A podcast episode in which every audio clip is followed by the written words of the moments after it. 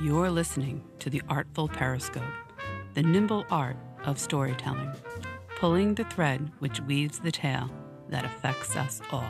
To the light. I'm Larry Davidson. Welcome to the podcast Artful Periscope, where we explore the nimble craft of storytelling.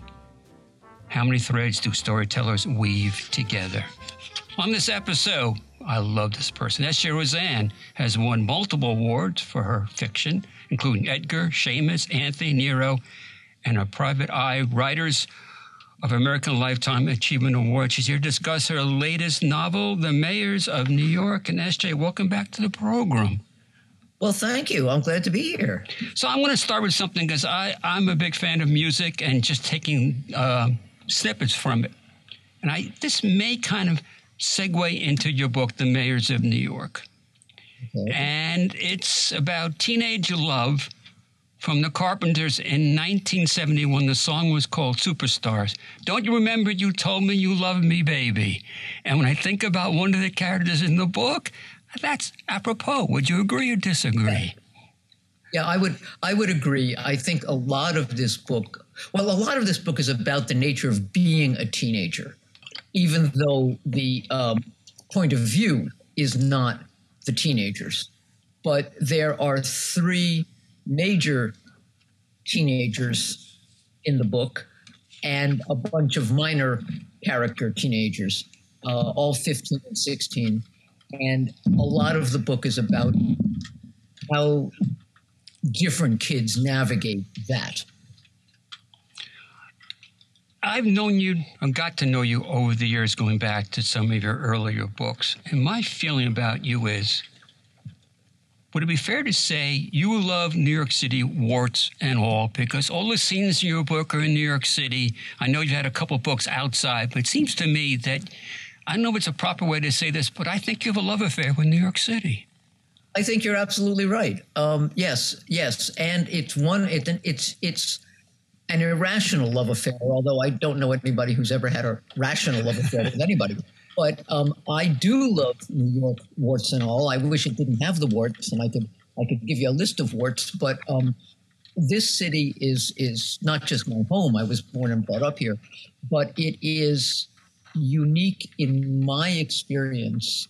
I've traveled a lot, and I've seen some other great cities, all of which I love. I mean, Shanghai, Hong Kong, uh, London, Rome, uh, which you know lives on its past but um, has has an eye on the future.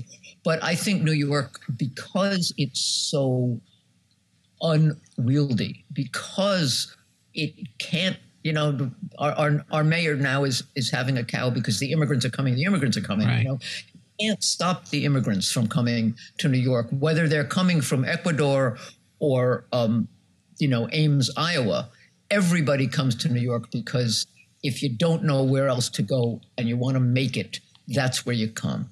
And um, because of that, we are a kind of wild frontier all the time, a, a, a ferment. And, and I love that. Um, it's not a good place to be if you have the kind of brain wiring that demands control and, and regularity. But if you can live with chaos, this is it's the capital of chaos, and it repays that love and attention. So um, how does it repay? How does it repay that? It repays it with, uh, in a very big way, with art, um, music, and and uh, visual arts and theater. Not Broadway theater kind of thing. Not the art at the Met, although that too, but um, small galleries and, and people who sell their stuff on the street and musicians um, in, in, little venues, uh, new music, old music, um, and it repays it, it repays it in a big way with food because uh, as immigrants come, any immigrant who doesn't know what to do for a living finds a job in the restaurant of his people and the restaurants of the people. I mean, there are Western Chinese restaurants now as the Chinese invade the Western territories of China, which they shouldn't be doing, but they are. And so people come here and opening those restaurants. There are Afghani restaurants. There are Palestinian restaurants. Um, So it repays it that way, and it repays it in a constant refreshing of things to see and think about that you can't really start taking things for granted in New York. Even your subway route, you know, you can get from anywhere to anywhere, Right. but possibly not the way you did it yesterday because something is wrong with that subway. You know, the A line is traveling on the F line and the F line's connected to the and so on. Um, so you you really have to be in the moment in New York. And um, it's, it's exhilarating. So I want to mention you mentioned and referenced food. I'm going to mention two places. One, when I was a very young boy, and my mom used to take us to Horn and Hardart. And you used to put the money in the slots, and the slot would turn, and you would get your food, and you find a table, and you sit down. And as I got older, we used to go into the city on Sundays to go to Yonah Schimmel's for cherry cheese knishes, where it'd come up from the basement, and a lot of people used to bring their Sunday New York Times, eat their cherry cheese knishes, and read the paper all day. And that was a wonderful slice of life in New York City because Yonah Schimmel's goes ways, way back. And their breads were Jonas- famous too. Yeah, Yonah Schimmel's still there.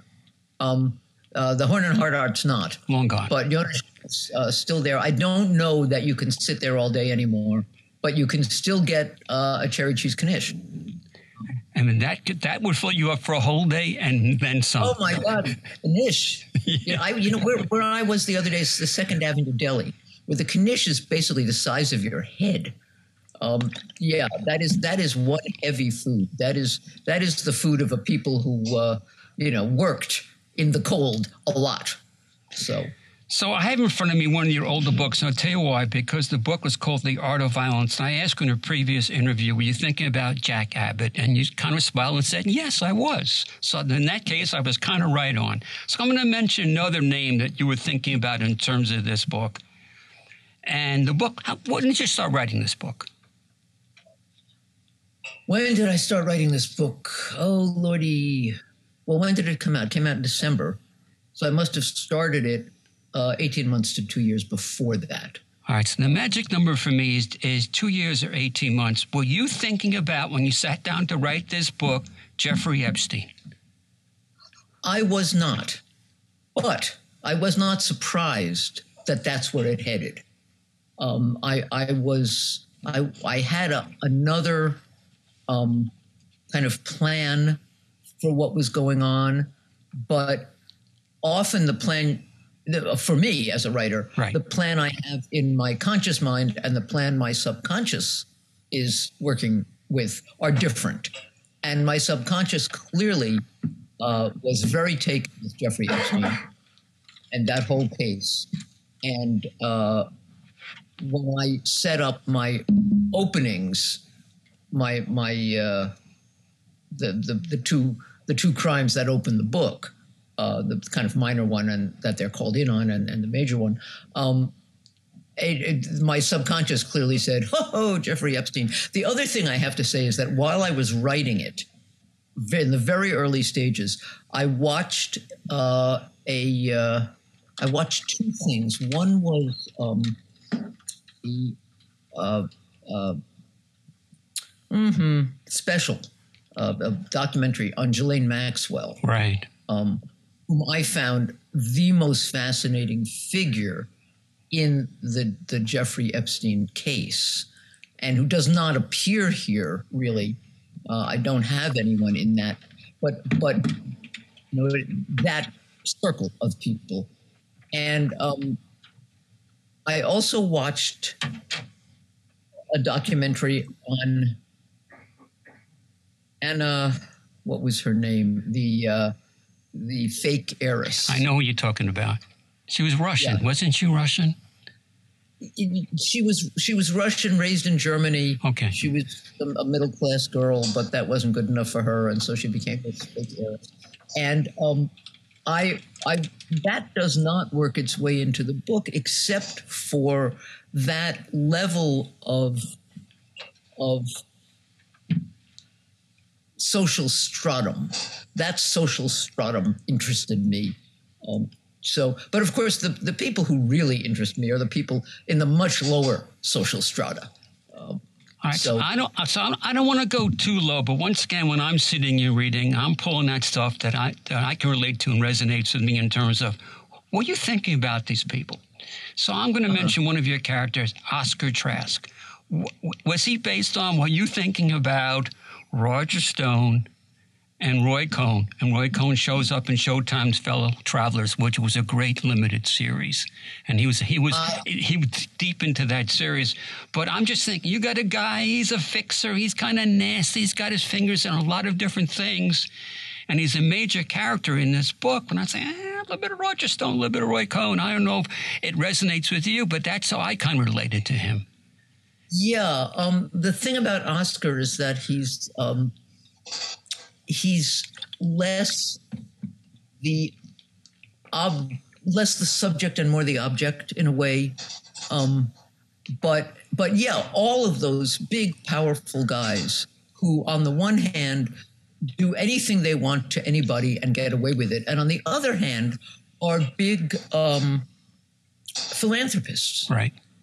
It was those guys. You know, it was the Sacklers. It was it was that whole that whole crowd of you know I there was John Feller, yeah, you know John D, who who on the one hand was giving millions of dollars in art to um, the Met and to found the Asia Society, and on the other hand was murdering Sicilian miners in in Colorado, and and did not see the uh, uh, contradiction there. So Oscar is one of those guys, although Oscar is more aspirational. Right. You know, Oscar Oscar would like to be one of those guys. So I but, also weaved into the discussion and Carnegie too, and Carnegie Mellon and the libraries and everything else. So for the, for yeah, the writers yeah. out there, in terms of the art and craft of storytelling, you just referenced that. Can you go for a little bit further? The difference between being a subject and an object in terms of the narrative. Um, the the subject of the narrative, I would say, is is more of, I mean, it's not not your narrator, but an active figure, somebody who who takes a role in producing the narrative, and the object is something more. So it is is more of a of a. Um, hmm, um, a, a, stiller figure. Okay. A, a, a more uh, a figure who would not move out of his trajectory if the subject hadn't come along and knocked him, and who wants to get back to his trajectory. So something has to be done about the subject. That's I, the way. I'm I'm a big fan of of Daniel Silva. He's got a formula a very successful formula, by the way, and he, he he's letting Gabriel Allon age in real time. In terms of Bill Smith and Lydia Chin, how do you approach aging if you do? Yeah, no, not in real time, because then uh, they would be my age. Uh, and this is this, you know, there's only three ways to do this. You can let them age in real time and deal with the fact that eventually they get to be 50, 60. And as, as uh, um, Robert Parker discovered at, at one point, um, Spencer and Hawk were 70. Right. Um, and he had them going to the gym and, you know, working out and stuff. But, but you can't really engage in fisticuffs the way you used to by the time you're 75 or 80, which is why he invented Jesse Stone. So you can do that, or you can do what uh, Sue Grafton was doing, and have every story a couple of months after the story before it. And eventually you're writing historicals, which she was, which she enjoyed because she didn't have to deal with cell phones and stuff, but she had to remember. Um, you know, did they have the fax machine yet? That kind of thing. Or you can do what I do, which is what most people do who write long lasting series, which is to have them sort of move, kind of slip through time. Right. They're getting older, a little older, um, they may be three or four years older when they started, but they started um, close to 30 years ago. So they, um, they, you know, people have to read the early books and and uh, and and then when they read the later books, discard what they were saying about. Um, you know, that one at one book I remember, Lydia um, was blackmailed by a cousin she needed a favor from the cousin, and what he wanted in return was a dinner at Windows on the World. And of course, Windows on the World was the uh, restaurant at the top of the World Trade Center. So you just have to deal with that if you're a reader. Um, and most readers are willing to, to do that. So let's introduce, reintroduce my guest. The book is called The Mayors of New York. The author is S.J. Rozan. I'm Larry Davidson. This is the podcast Artful Periscope. Now, I want to get to the book because the biggest mistake I always make is not giving the authors enough time to talk, talk about the book. But I've had this conversation in the past with some terrific female writers of, I would say, uh, espionage thrillers and spy fiction. And the one thing they tell me, there is obstacles dealing with the publishing world because they think in terms of the reader who can be old school, which I disagree with. They need a male voice to dominate, and the female has to step back somewhat. You approach it differently, I believe, that you alter your characters. Bill Smith and Lydia Chin, who are both very, very big and strong, but you go back and forth but at one point, did somebody tell you Bill Smith always has to be the lead because we need the alpha male to carry the story? No, no. Um, and, and this is, it's a little different in, in private eye novels. In thrillers, there is a lot of that thinking that it has to be a male. Um, although I, I think that if you look at the literature, it's really not true. But in private eye novels, uh, it was true, of course, it was true everywhere. But by the time I started writing, there was uh, Paretsky, uh, Marcia Muller, right, uh, and and uh, and and Grafton, and what I was told actually was a little bit the opposite. The first book I wrote was a Bill Smith book, and then I wrote a Lydia Chin book, and the publisher said, you know, we're going to bring the Lydia one out first because Bill is another white male private eye and you are an unknown writer. And why would anyone looking for a white male private eye pick your book? An unknown, you know, if they want a white male private eye, they can go to, you know, Parker or uh, or Robert Crais or you know any of these people. So we're going to bring out Lydia because she is a Chinese American woman. There's not another one of those. Then we're going to get people hooked on that, and then they can go buy the Bill book. And I thought, okay, that's that's cool. That's fine with me. Um, I was never told to focus on Bill. What's interesting among my readers is that it seems to be half and half. Right. Um, you know, good, another Lydia book. I love her much more than Bill. Oh, good, another Bill book. I love him much more than Lydia. Um, you know, what can I tell you? But uh, for me, uh, the voices both come fairly easily. And the cases, it's obvious to me which is a Lydia case and which is a Bill case. And so I alternate them and I keep notes and you know Lydia will do this next but she's doing this now and then comes Bill and that kind of thing. So you have a repertory company in terms of the people. A lot of people come back from book to book. Now I want yeah. I am going to take issue with you for about one thing. The one okay. character that I really miss in the book is Lydia Chin's mom. Yeah, Lydia's mom does not play a big role in this book. I loved her. I, I, loved her though because she she'll take on Bill Smith. She's got a very strong personality. I know she didn't fit into her, but I just had to voice my feeling of loss that her mom was not in the story. I, am sorry. Well, she will be in the next Lydia book. She will uh, she will play a role. Um, and and you know she has a whole bunch of short stories of her own. Okay, she has enough short stories now that I may put out a book of Lydia's mom stories. So, uh, but yeah, I mean, she she she grew on me. I did not expect her to develop the way she did. Right. And so, you know, I think it's great.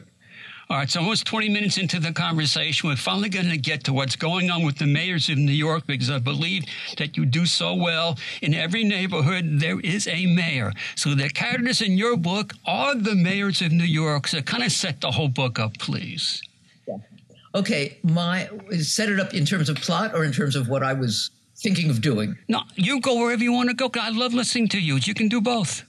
All right. What what I what fascinated me has continued to fascinate me about New York is just that that every neighborhood, every block, uh, every um, every uh, occupation has a mayor. There's always somebody in charge. There's the little old lady who sits on the bench in the park. There's uh, the guy in the barber shop. There's um, the, the the the chef. There's the, there are people who are in charge and people who are not in charge. And you go to the people who are in charge. If you have a problem, um, you go to the to the the tax lady who's also uh, the boss lady and you say listen this is happening and this is happening and i can't get a response from this guy and she says all right let me uh, see what i can do and it's it's everywhere the mayor the actual mayor the elected mayor of new york uh, runs the the big picture negotiates with the unions uh, is responsible to the city council. The city council people represent their areas and stuff. But if you really want to get something done on the uh, granular level, you go to your mayor. You go to the to the to the baker. Um, and the baker talks to the butcher and so on and so on. And that's the way it happens in a small town. And that's the way it happens here because we are a set of small towns. So that's what I wanted to do is have Bill and Lydia have to go from mayor to mayor. And of course, what happens, uh, you, you see this happening in the book, I'm not giving anything away, is that each mayor, for whatever help he or she can give, right. wants something in return from the city for their neighborhood. Um, and this happens all the time also. You know, it, it, it happens to politicians. Yeah, I'll deliver the vote, but we need a stoplight on the corner that kind of thing. Um, and so that's what happens here. They all want something. And the actual mayor who has hired Bill and Lydia uh, to do a job for her is in the position of, of kind of having to promise all these things if uh, the, the job is successfully completed and and so that's what I want. And of course, what I love is writing about the, the various neighborhoods of New York. You know, my my my theory is and always has been that everything is an ethnic neighborhood, including the the super blue blood WASP Upper East Side. Um, ethnicity is is everywhere. We right. all have one, two, three, four, and um, and so I like portraying those neighborhoods. I like portraying each one. And there are so many. I would bet that the one that will surprise most people is the African neighborhood in Staten Island that most people will not know until they read the book or until they hear this podcast that there is an African immigrant neighborhood in Staten Island uh, based around a settlement of Liberians. Um, but these kinds of things, they're everywhere. Um, and you know, there's a big Somali neighborhood in the Bronx, and they all have their own food and their own politics and their own festivals and their own music, and um, that's kind of what I wanted to to show in in in you know 320 pages. Uh, so which I don't I don't know if you have enough time to watch television. I have too much time, but I love The Gilded Age, both season one and season two, and I think about you rendering the picture of the McCann household and reminds me of the Russell household and all the staff. The staff really knows what's going on. In the case of your book, in the McCann household, they really know what's going on. Yeah, yeah, in a way that um, the uh, upstairs doesn't. Um, the the uh, the the mayor and her kids upstairs, and the uh, household manager and the chef downstairs, and probably the maid if they needed the, the uh, housekeeper if they needed to interview her. Um, except that the uh, household manager wouldn't let them, but because you don't need to. But yeah, they know, they know, and if you they they if you pay attention to them, this was um, you know who used to do this was um, Archie Goodwin in uh, in the uh, Nero Wolfe books. Right, right. Nero would be upstairs eating with the uh, with the Duke or whatever, and Archie would be downstairs eating with the staff, and he would be getting the information because they know, and that's what I wanted to show. And I wanted the other thing I wanted was um, clearly there are some bad guys in this book, but I didn't want them to be the downstairs people. Um, I wanted them to be as as challenging as some of their personalities are, Right. I wanted them to be good guys and and to care about their uh, the, the people in their purview. In this book, two very important characters are siblings and twins. One disappears, the other is the one, forgive me, I really didn't like. Because in my mind, I'm thinking about right now in the movies, been on Broadway, Mean Girls. She is the Yeah. epitome, at least the way she comes across as a mean girl, as opposed to her brother, who comes, who's perceived as very shy, not very talented, who we find out is extremely talented. But the connection is a strong connection in terms how you weave the narrative together, and I applaud you for that. Thank you, thank you. Yeah, she's a bitch. Um, Okay, yeah, yeah. she's a 15 year old bitch. Uh, you know, an entitled little shit. As somebody, I'm you're gonna have to, you're gonna have to, you know, uh, uh, uh, censor this podcast. But um, and he is a confused, shy 15 year old boy. He's he's. Uh, I know one or two people like this. He's an actor, and on stage he will take any risk. He'll do anything. He'll, but off stage. Um, he he wants to fade into. He wants to, to, to, to melt into the ground. Right. Um, and they are twins, and one of them kind of cleaves to the mother and the other to the father. Um, it is the girl who cleaves to the father because he's also a shit, and um, it's it is it was important to me. And you know, I, I started; they weren't twins when I started, and then I thought, no, if whichever one of them is older, it won't work in that constellation. They have to be twins, and uh, they have to have constantly been at odds. And I just, I also wanted to see if I could actually write um, a mean girl. Um, I, I, I, I have, uh, I have, I have trouble making people who aren't the actual murderer bad guys. And she's, she's not, uh, she's not a nice person at all. No. But, um, you know, she, she comes through. But Um, the the very fact that she's not a nice person and I reacted in such a visceral way says you created a really good character because you got inside of me and I think you're getting inside of all the readers. Now for the people who hear this podcast throughout the country. We have listener bases in, in Europe and other places. That surprised me. We have a couple listeners in Russia, by the way, in Scotland and Great Britain, whatever. And God bless them. But for the ones that have never been to New York City and never been to Times Square and see all the characters and the icons of the superheroes in Times Square, that is an experience. And that part of the book, I think I, I emailed you or texted you and said that part of the book I absolutely love. And it's a key component of the book in terms of one of the mayors of New York City. So kind of take us inside and paint a picture of that part of the book, what transpires in Times Square. Okay, in Times Square, in real life, there are a whole bunch of, of people, and most of them are recent immigrants, and they rent costumes and dress up as uh, Marvel Comics heroes or uh, Disney princesses. There's Mickey Mouse. There's you know all these, these people, and um, they take have their pictures taken with tourists, and they they do tricks sometimes and, and stuff like that. And there is uh, an order amongst them, and the order is kept by the mayor of Times Square.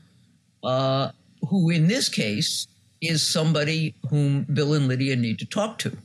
So they go looking for him. And the Times Square characters, who don't all like each other, they're not all buddies or anything, but they're all, it's like, it's very much like, and I, I compare it to it in a certain place, being in the circus. These are your peeps. And so when Bill and Lydia start asking after this guy, people become convinced that they are uh, immigration agents. And they either want him because he's here illegally, or they want him to give up all the other characters who are maybe here illegally. Anyway, they don't want Bill and Lydia to find him. So they try to prevent them by starting a fight. And there's a big brawl between Bill and Lydia and, you know, Elmo and, and, uh, and uh, Superman and Minnie Mouse. And uh, that was, uh, that was fun. That was, I don't like writing action scenes, but that one was fun. All right, so I'm going to give you another scene that I, I took really enjoyed because it brought me back into in terms of sense memory if i can talk about sense memory i'm not an actor but years ago i was getting involved in a project in india so i remember flying into new delhi and getting out of the airport and the smells and the sights and the sounds later on we ended up in darjeeling and sikkim you're setting the scene in Jackson Heights brings back all the things about for the people who even live in New York City and think they're very sophisticated but never been to Jackson Heights. The way that you're set up, I, I wish we had smell vision because it's very hard to betray it, and you can't even do it in movies. But the sights, the sounds, and smells of what you did in terms of the characters in Jackson Heights, another great scene that I actually adored. Thank you, thank you. Yeah, I um I, I actually went out to Jackson Heights and w- kind of walked and walked and walked and walked and walked um, many, many blocks just to see what was there, what wasn't there, to see how right I was about what I thought was there. I, I have to say this about um, Queens, uh, Brooklyn to some extent, the Bronx, especially Staten Island, uh, New Yorkers who think they're sophisticated, and other and tourists who think they're sophisticated, but never get out of Manhattan are missing a great bet. Jackson Heights, the food, the the shops. Um, you want to buy a sari, you buy it in Jackson Heights. Um, it, it, the Staten Island, the the uh, the African neighborhood, the, in the Bronx, the, um, the, the huge and varied uh, Latin neighborhoods. I mean, this is you know, it's it's tremendous what what goes on in the so-called outer boroughs, outer because there's four of them and they're not Manhattan, but 80% of New York's population lives in those outer boroughs. And those are the um, recent immigrants. And so that's all the best food. And, uh, and that scene in Jackson Heights from when they get off the subway at dusk and the lights are coming on and the smells are rising and, and the, uh, and the guy they're with wants to stop for snacks, which you know he kind of cracked me up with the snacks, and uh, and that enabled me to talk about the food, and uh, I, I, I love I love that. I, I could just write food porn all day, so um, that was that was what I wanted to do. What I was hoping to do with with all of these scenes was to have people who don't really spend that much time outside of Manhattan, read the book and say to themselves, "Ooh, I got to go there." Um, and that, if that happens, I will be um, I will be delighted. So, so the segue is going someplace, and right now institutions are dealing with aspects of mental health, and there's an aspect of suicide of a very young person in this book. And it's really almost kind of the wheel of the book because it involves everybody else in terms of music and bad guys and good guys and how students deal with this, the loss of another student, and it weaves in private schools and music camps and everything else. I don't want to belabor it, but I think it's important to just talk about how you address that topic. Well, when you're young and something really bad happens that you think is your fault, it is not only um, devastating, but it is the biggest thing there ever was, and it looms enormous, and there's no way out. For a lot of teenagers, when things happen, there's no way out. That's one of the reasons, and this does not come up in this book, but it's one of the reasons that uh, the LGBTQ community has a um, a uh, campaign where it, it the, the, the the theme of the campaign is it gets better, because kids don't understand that it does get better. It can get better. And so I wanted to talk about what drives kids to suicide or attempted suicide. Um, because it's you know the, the difference is is is nothing as far as the kid's concerned. Um, you know you, you you try it, and either you're successful or you're not. But to get to the point where you try it, um, that was it was important to me to show how the not just the viciousness of adults, but the blankness, the not, you know, not being there right. of adults can be a cause of this. So when we set this interview up, originally we had a reschedule. It was going to be you and Jonathan Santlofer, and he will come back in the future. I'm not proud of a whole lot of things in terms of my professional career, but I am very proud of. I believe that this is accurate, bringing you two guys together who now have a long term friendship. So, talk about your good friend, Jonathan Santlofer, has a new book out right now. He will come back, but right now he's in the middle of a major tour, and God bless him. But you guys have an interesting relationship. How would you describe that? Yeah, I think we're, we're, we're very close friends. Um, he, uh, we met on at, at, a, at an event you did on a freezing January night in 2003. And we had both come out by train. We didn't know each other, so we didn't come out together, but we went back together. And Jonathan's late wife was there. And, you know, it's an hour train ride from wherever it was. I don't remember. Long Island, we, on Long Island. Somewhere on Long Island. Yeah. And we talked and talked and talked. And um, I was going out of the country the next week and so I sent him postcards occasionally. Um, and I got back and, and we had dinner and we just got closer and closer. We just got to be real buddies. Um, and in fact, uh, when my when I told you I watched those those couple of shows, um, right.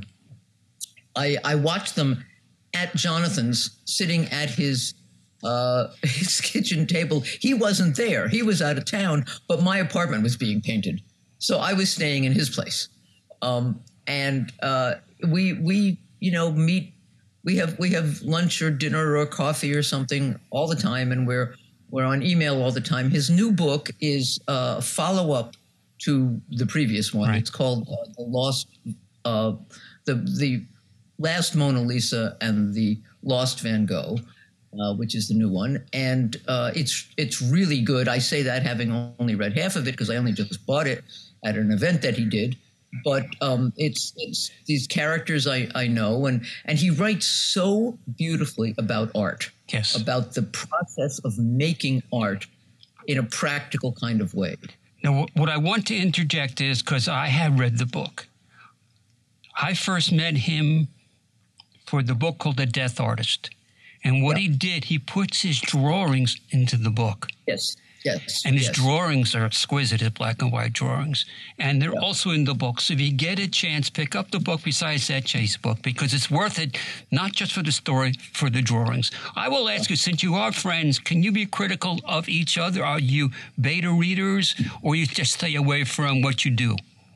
No, we are we're not beta readers, although there was there was one time when um, I was asked to do a short story over a weekend.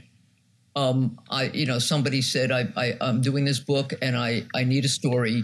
Uh, somebody's dropped out. Can you give me a story by Monday? And I said I can't do it. I can't do it. Jonathan said you can do it. You can do it. And so I would. Um, this was in the, back in the fax days. I was faxing him the pages as I did them, and he was responding. Uh, and I did it. I did it. Uh, that was the only time we were beta readers for each other. We each have other people uh, who, who, do that. Um, so I don't know. I, I don't know that he's ever written anything that I was critical of. And I hope I haven't written anything that he didn't like. We did together edit an anthology.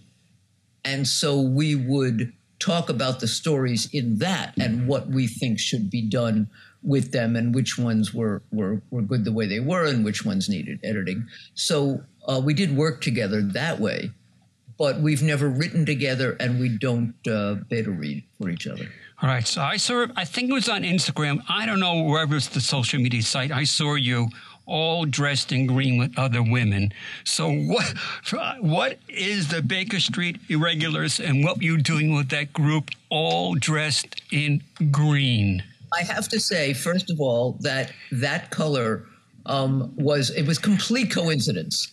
Um, each of us got dressed up, and that was what we got dressed up in. And there was the fifth woman in that same color. But when we decided to take the picture, we couldn't find her.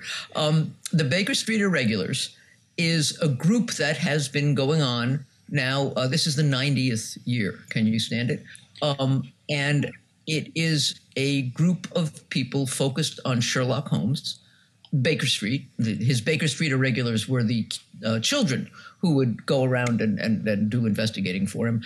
And uh, it is a um, invitation. The dinner, which is what we were all dressed up for, is an invitational. And uh, it, to be a Baker Street irregular, you have to get invested in, in the group, and nobody knows uh, who is being. There's th- this year's class actually was 14 people, which is enormous. My class was seven, but nobody knows who's being invested that year. Uh, first, you get invited to the dinner, and you go to the dinner a number of times, and eventually, maybe you get invested. I have been invested as the Royal Palace at Peking.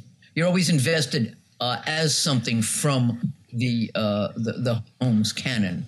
Uh, and uh, and there are papers delivered and and uh, toasts given and the men are all in uh, tuxes. Uh, the women are talking. Oh, I shouldn't say this, but the women are talking about coming in tuxes next year.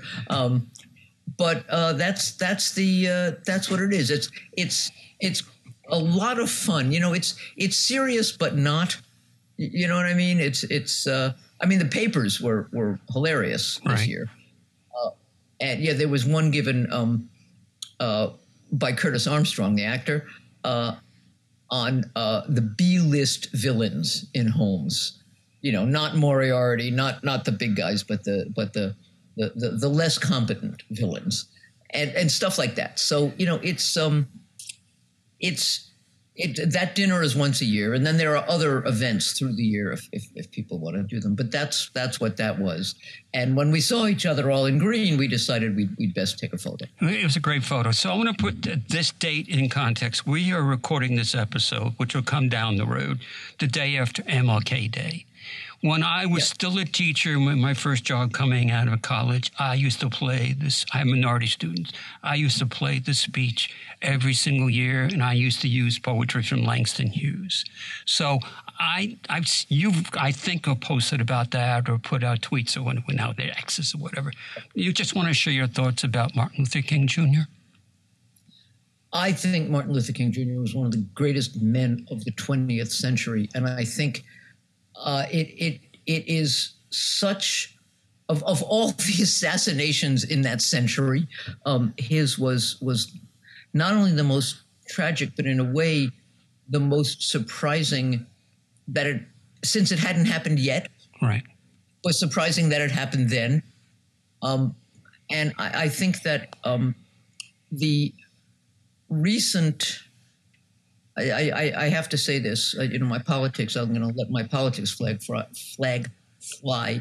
But the recent attempt by political conservatives to make him sound colorblind, that he was in favor of freedom for everybody. Well, of course he was. But the people who are not free are the black and brown people. So that is what he was doing. And and uh, I I just think that um, had he lived, this would be a very different world. Yeah. I, I, hope that's true. No, I agree. Um, two more things before we let you go. That we always try to end a segment where I can be criticized, and I have no problem with that because it's a learning and edification process for me. What did I miss? What did I get wrong? Did I miss anything? Did I get anything wrong? And you have the ball. By the way, um, still a big basketball fan? Oh yeah, oh yeah, yeah, and and and, and still still a player. I play twice a week, and uh, Yeah, I you know I am a fan. Although I, am going to have to go over to Madison Square Garden and throttle the Knicks personally. Yeah, well, because they are they are you know they were doing great, then they weren't, then they were, then they weren't, and it's like you know they're gonna they're gonna struggle into um, the playoffs in like you know fifth place and then collapse. I just know it, and and they have too much talent for that. It's just not on. Um, okay, that was my basketball rant. Um, did you get anything? I don't think so. Um, I think I think you missed some of the food. There's like food everywhere. You missed the cookies. All right. Um, I wish some I wish someone would make me those cookies, but um, you know they were my dream cookies. But uh, otherwise, no. I, I, I don't think you missed anything. I would like to say um, uh, that that you didn't ask this, but I I concentrated on the uh, lower social strata, as I said, um, everywhere except in the Bronx, because the Bronx, when you say the Bronx, it brings into people's minds the idea of the lowest social stratum, right, strata, right. Um, and uh, what I, what I, the place I sent them to, therefore, in the Bronx, is the ritzy northwest corner with big mansions, estates. And people generally don't know this place. Mark Twain was a guest at one of those estates. Toscanini had his estate up there. Um, and I just wanted people to know that I think what I wanted to get across is that whatever you think is the uh, kind of cliched representation of the borough that I'm talking about, you're wrong um, there are places that you did not know about that uh, New York really wants you to know about. And that was. That's well said because there's this old saying, all roads lead to Rome. In terms of this book, all roads lead to Riverdale which is that upper part of the Bronx people don't even know about. But uh, something very dramatic happens. I will leave it there. What I will do is, uh, David Letterman used to have stupid pet tricks. So I'm going to do my version of stupid questions. Maybe they are, maybe they aren't. But if somebody knocks on your front door and you open it up, who would take your breath away? Oh, oh! I wish you had warned me about that question.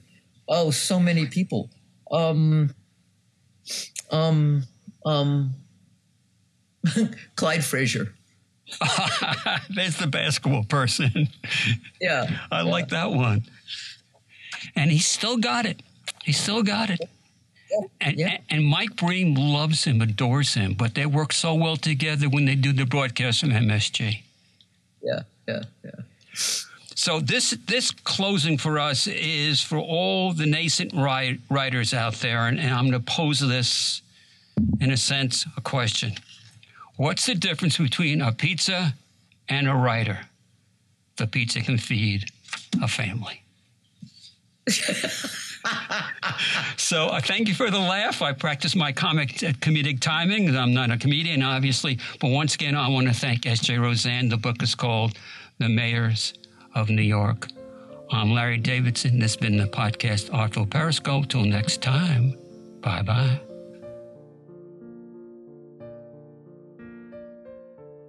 The Artful Periscope podcast is brought to you by The Booth at the Sachem Public Library in Holbrook, New York, consistently voted the best on Long Island since 2015. You can find the Artful Periscope podcast on Apple Podcasts, Google Play, Stitcher, Spotify, iHeartRadio, or wherever you get your podcasts. Special thanks goes to our producer, Christy Crisafaro, sound editors and engineer, Ryan O'Hagan. The song Alleluia is performed by Vanessa, and you can find her music at starfrost.com. October Blues is performed by Dana Songs and can be found at danasongs.com. If you enjoy this podcast, visit Larry Davidson's website for more interesting content at larrydavidsonsproductions.com. You can also find out about other author related events by visiting Sachem Public Library's website at sachemlibrary.org.